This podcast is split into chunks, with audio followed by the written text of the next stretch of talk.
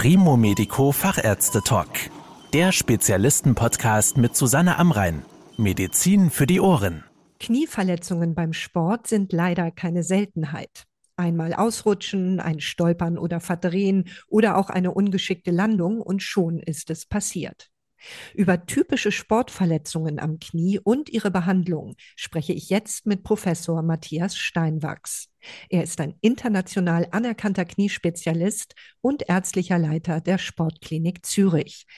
Herr Professor Steinwachs, was sind denn die häufigsten Knieverletzungen, mit denen gerade Sportler zu Ihnen kommen?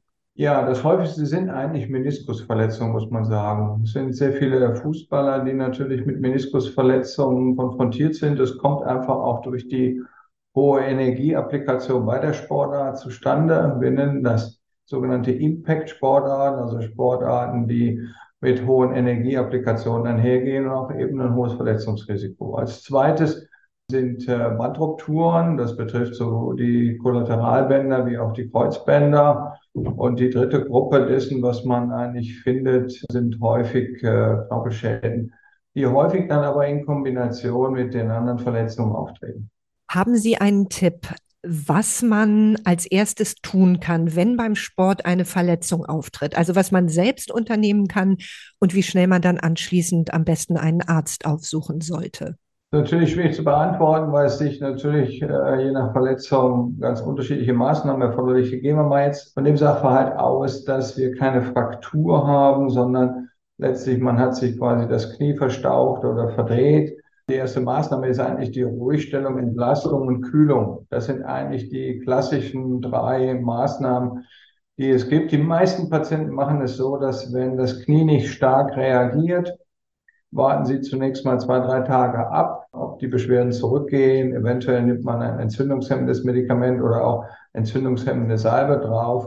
Und dann sieht man, ob das eben eine kurze Geschichte war oder ob da möglicherweise wirklich was verletzt ist. Und dann kann man eigentlich nichts anderes tun, als einen Facharzt aufzusuchen, der sich das dann anguckt. Gibt es denn eine Chance, dass auch diese Verletzungen, die dann noch nach einigen Tagen bestehen, ganz von selbst wieder ausheilen? Ja, grundsätzlich schon. Das hängt ein bisschen davon ab, eben was es für Verletzungen sind. Also Bandrupturen äh, als Beispiel mal das Innenband, das wird auch sehr häufig verletzt, gerade auch bei solchen Ballsportarten. Die sind relativ gutmütig und haben eine Heilungstendenz, dass sie spontan ausheilen können. Auch wenn es dann eben ein paar Wochen geht. Also das merkt man dann schon zwei, drei Wochen sicherlich bei wirklichen Rupturen, also wo, wo eine Instabilität resultiert oder bei einem Meniskus, wo ein Teil einklemmt zum Beispiel, das wird in der Regel nicht von selber zurückgehen. Gucken wir uns dann doch die einzelnen Sportverletzungen mal etwas genauer an.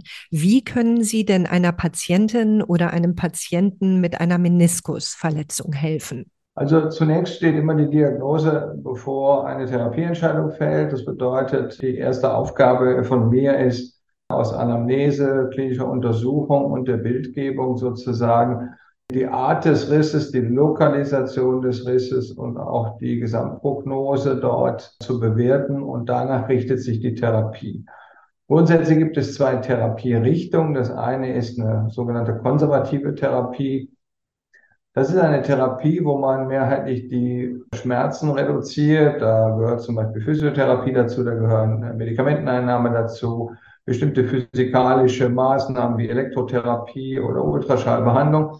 Mit dem Ziel eigentlich, dass man die Schmerzhaftigkeit reduzieren kann und damit die Funktionalität wieder schafft. Die Verletzung, wo der Meniskus richtig abgerissen ist, das hängt dann ab, wo er abgerissen ist, wird man nicht umhin kommen dort, wenn eine mechanische Einschränkung der Kniefunktion da ist, dann auch operativ anzugehen. Und die operative Therapie wiederum, die richtet sich dann auch nach der Art des Risses und wo der Riss ist. Mehrheitlich versuchen wir, den Meniskus natürlich zu erhalten. Wir wissen aus Studien, dass wenn man den Meniskus vorzeitig herausnimmt, dass man dann schnell eine Arthrose im Knie entwickelt, so dass es eigentlich das Ziel ist, den Meniskus zu schützen und so viel zu erhalten wie irgendwie möglich.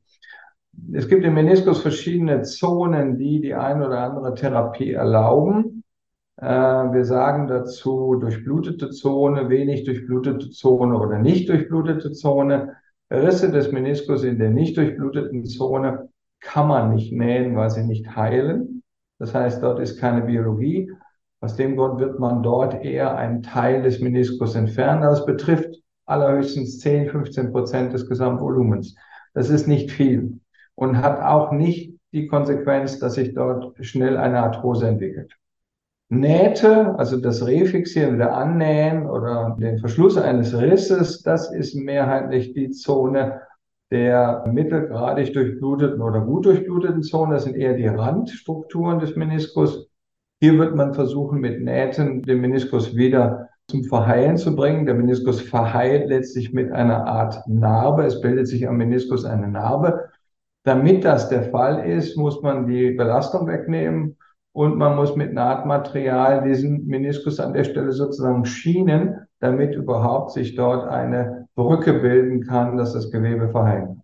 Wie sieht es bei Bänderrissen aus? Wie ist da Ihr Vorgehen bei den Patientinnen und Patienten? Also auch dort wieder die Frage der konservativen und operativen Therapie. Wir machen eigentlich beides hier. Letztlich ist bei mir, und das basiert eigentlich auch auf vielen Studien, die Entscheidung, wenn eine höhergradige Instabilität eines Bandes vorliegt. Und ich habe es mit Sportlern zu tun, mit einer relativ hohen Aktivitätsniveau. Dann würde man dort eher die Rekonstruktion des äh, Bandes empfehlen. Bei Leuten, die jetzt keine hochgradige sportliche Aktivitäten entfalten und nur eine leichte Instabilität haben, würde man dann eher konservativ gehen. Das heißt, wir müssen mit Muskulatur und eventuell mit einer Schiene zusammen das so weit auftrainieren, dass die Muskulatur das ein Stück weit hält.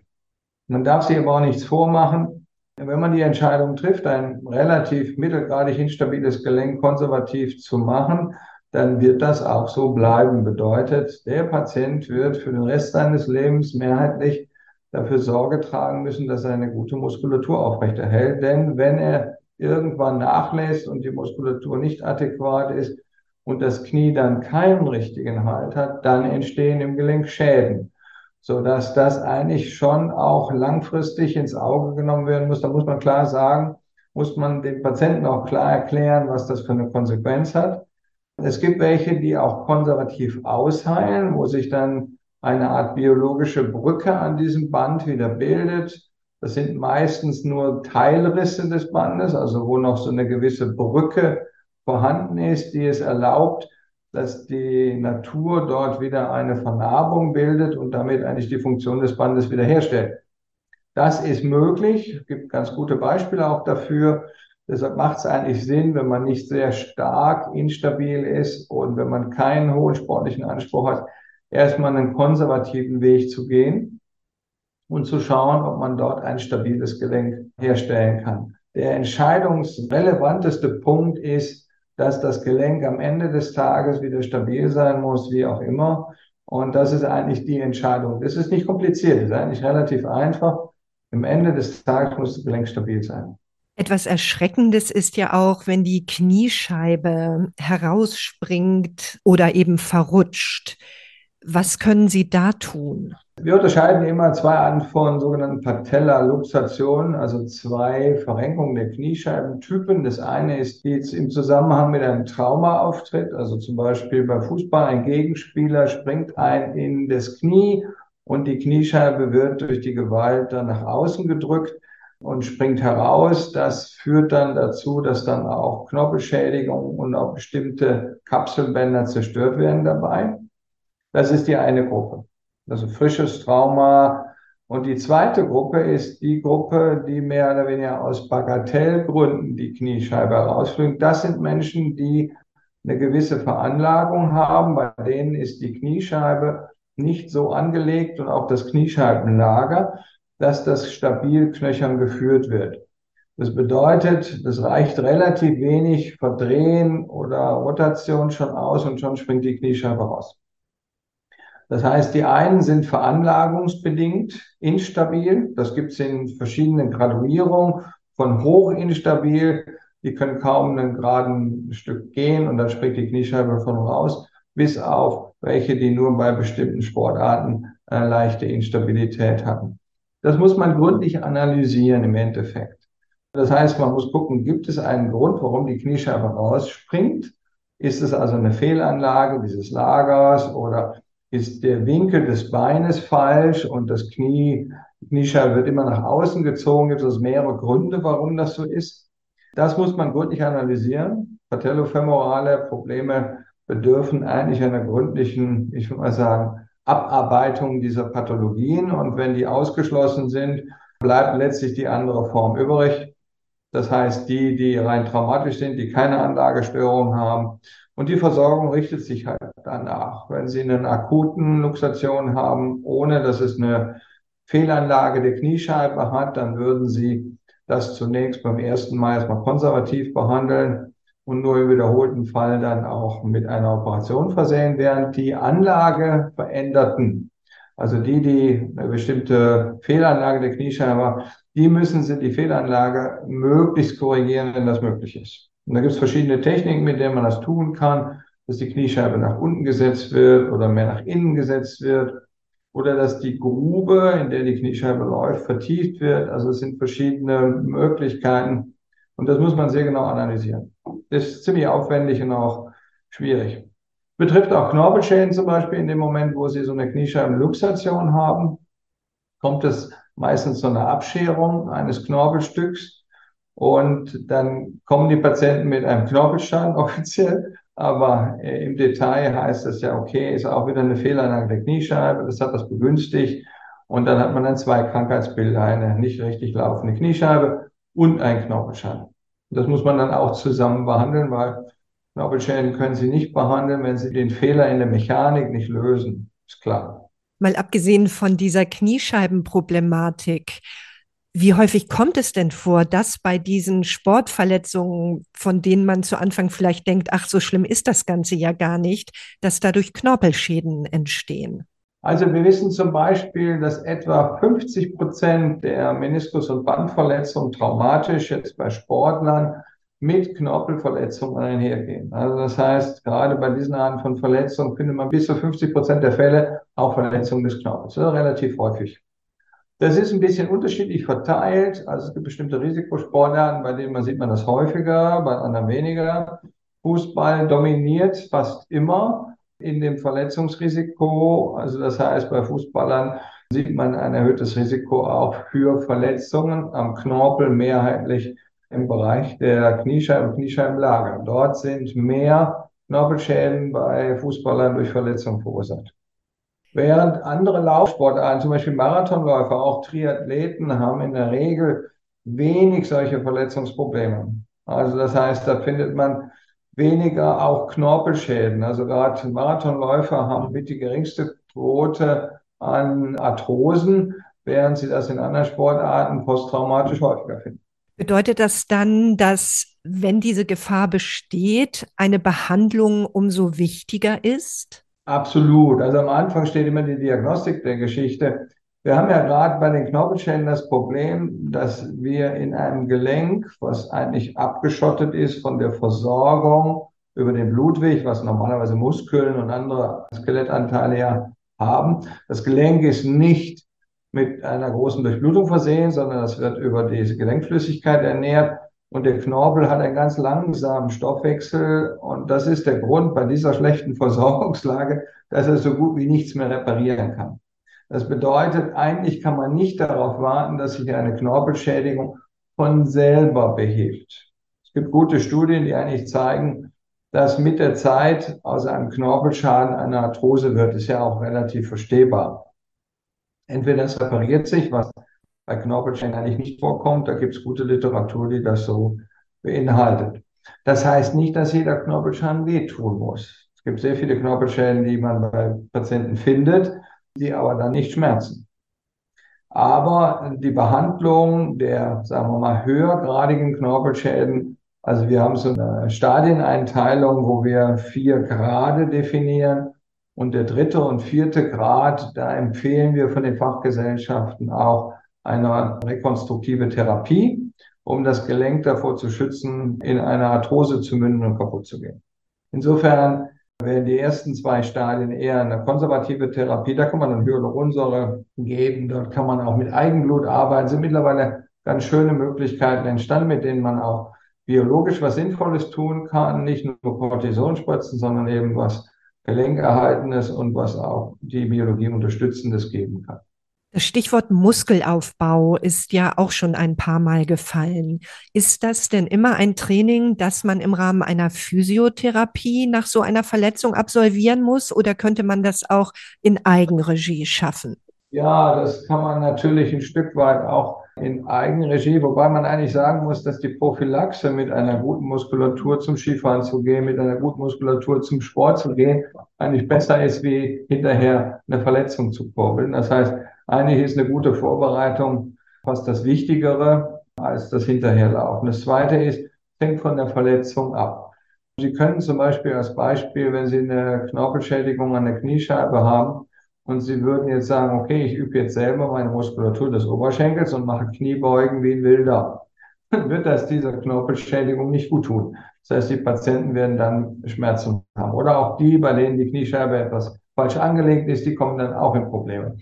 Das heißt, manchmal ist es gut, man bekommt eine Instruktion und äh, sagt der Physio Ihnen dann mal, auf was Sie achten müssen, was Sie nicht machen dürfen, was Sie machen dürfen.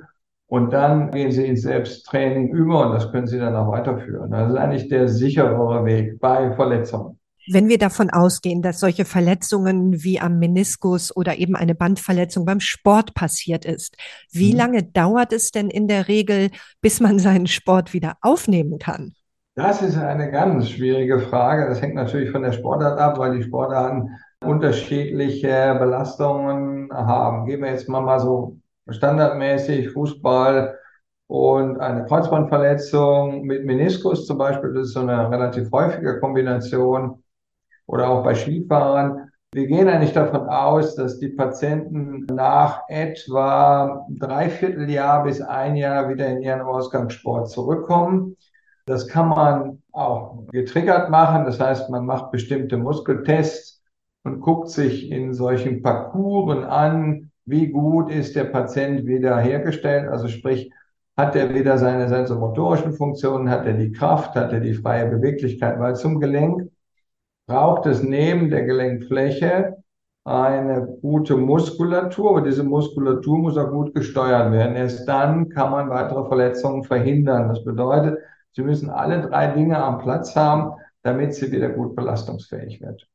Das ist leider langwierig, da reden wir immer von einem Dreivierteljahr. Es gibt einige Studien, die das mal untersucht haben, wie lange brauchen Fußballer, wie lange braucht man für eine Meniskusverletzung, für eine Bandverletzung, für eine Knorpelrekonstruktion. Und das umfasst etwa immer ein Dreivierteljahr.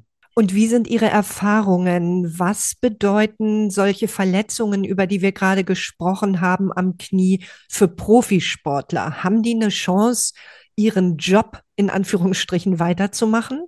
Ja, mal grundsätzlich hängt es natürlich von der Verletzung ab, aber wenn wir jetzt mal auf die häufigen Verletzungen, Meniskus oder Bandverletzung, dann äh, finden Sie heute fast kaum noch Fußballer, die selbst in der Profiliga spielen, die nicht wenigstens eine so eine Verletzung schon durchgemacht haben. Also der Return to Sport, wenn das noch junge Leute sind, die noch ein gutes Heilungspotenzial haben, der ist relativ hoch. Der liegt so bei Leistungssportlern etwa bei 75 Prozent plus minus. Es hängt natürlich davon ab, wenn ein Skifahrer beim Abfahrtsrennen sich alle Bänder zerreißt, das Knie luxiert und die Oberfläche von der Gelenkfläche gebrochen hat, dann ist die Chance, dass er zurückkommt, viel, viel geringer als die, wenn sie jetzt eine isolierte Bandruptur haben. Also es hängt von Verletzungsgrad ab. Das ist schon so. Wobei wir ja in der Schweiz einige Beispiele haben, wo Leute sich auch mit komplexen Verletzungen nach Skiunfällen wieder zurückgekämpft haben und dann auch wieder Lauberhornrennen und so etwas gefahren sind. Da ist natürlich der Wille eine unglaublich wichtige Motivation. Grundsätzlich gibt es natürlich Verletzungen, gerade auch großflächige Knorpelschäden, die auch häufig auch das Aus bedeuten können für eine Profikarriere. Und das finde ich immer wieder und das sehe ich auch immer wieder. Und das muss man den äh, Patienten natürlich dann auch behutsam beibringen, weil das will natürlich niemand hören, zumal wenn er äh, davon lebt und das eigentlich das Hauptsächliche ist, was er je gemacht hat. Äh, bei den Jüngeren, wir sehen ja auch welche, die am Beginn der Karriere sind, also Jugendliche, die auf dem Weg zur Profikarriere sind. Die frage ich dann immer schon, ob sie wenigstens auch eine Berufsausbildung sozusagen gemacht haben als Second Line of Defense. Und mit den Eltern bespreche ich das auch so, dass man bei aller Liebe zu dem Sport immer den Worst Case damit einrechnen muss, sonst steht man dann schnell mal vor wirklichem Aus. Aber jetzt die, die Generation, die jetzt so in, die, in den Weg zur Profikarriere sind, die sind eigentlich mehrheitlich relativ gut ausgebildet, muss man schon sagen. Also ich glaube, die Lehre hat schon gefruchtet dort. Vielen Dank für die Informationen, Herr Professor Steinwachs. Das war der Primo Medico Fachärzte Talk. Danke, dass Sie zugehört haben. Mehr Informationen rund um das Thema Gesundheit und medizinische Spezialisten finden Sie auf primomedico.com. Bis zum nächsten Mal, wenn es wieder heißt Medizin für die Ohren.